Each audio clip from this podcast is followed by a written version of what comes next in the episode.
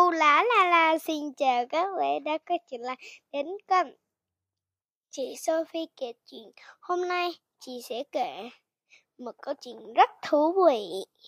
Nhưng các em biết hôm nay là câu chuyện thứ mấy không? Đúng rồi, đây là câu chuyện thứ 9. Chị sẽ kể khi câu chuyện thứ 9 thì chị sẽ kể câu chuyện có tên là có phải mọi loài rắn đều đẻ trứng?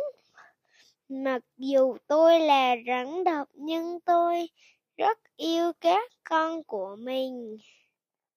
Trên thế giới rất nhiều loài rắn, các loài rắn khác nhau có cách sinh sản khác nhau đa phần các loài rắn không độc và có và một số ít rắn độc đều sinh sản bằng hình thức để trứng chúng đẻ trứng và trong một cái hố dưới đất, dùng đất hoặc lá cây đậy lại.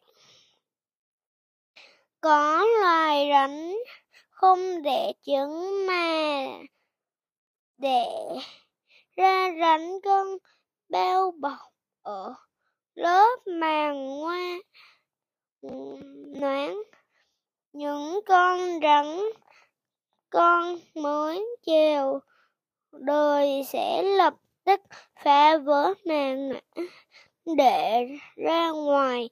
Phương pháp này gọi là noãn thai sinh.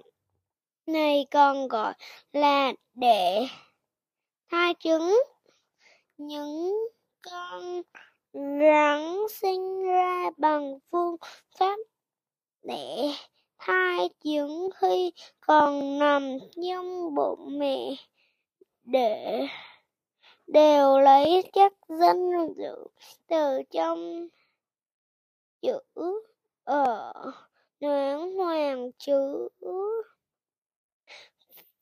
không phải từ cơ thể mẹ. Rắn đuôi chuông, rắn hổ mang, rắn xanh đa số loài rắn, biển và rắn nước đều sinh sản bằng phương pháp này. Mẹ ơi, chúc mừng mẹ.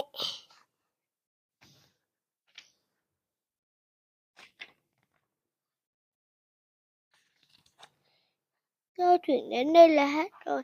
Hẹn gặp lại các bé vào câu chuyện 10 nhé. Xin chào các bé và chúc các bé ngủ ngon. Tạm biệt. Bye bye.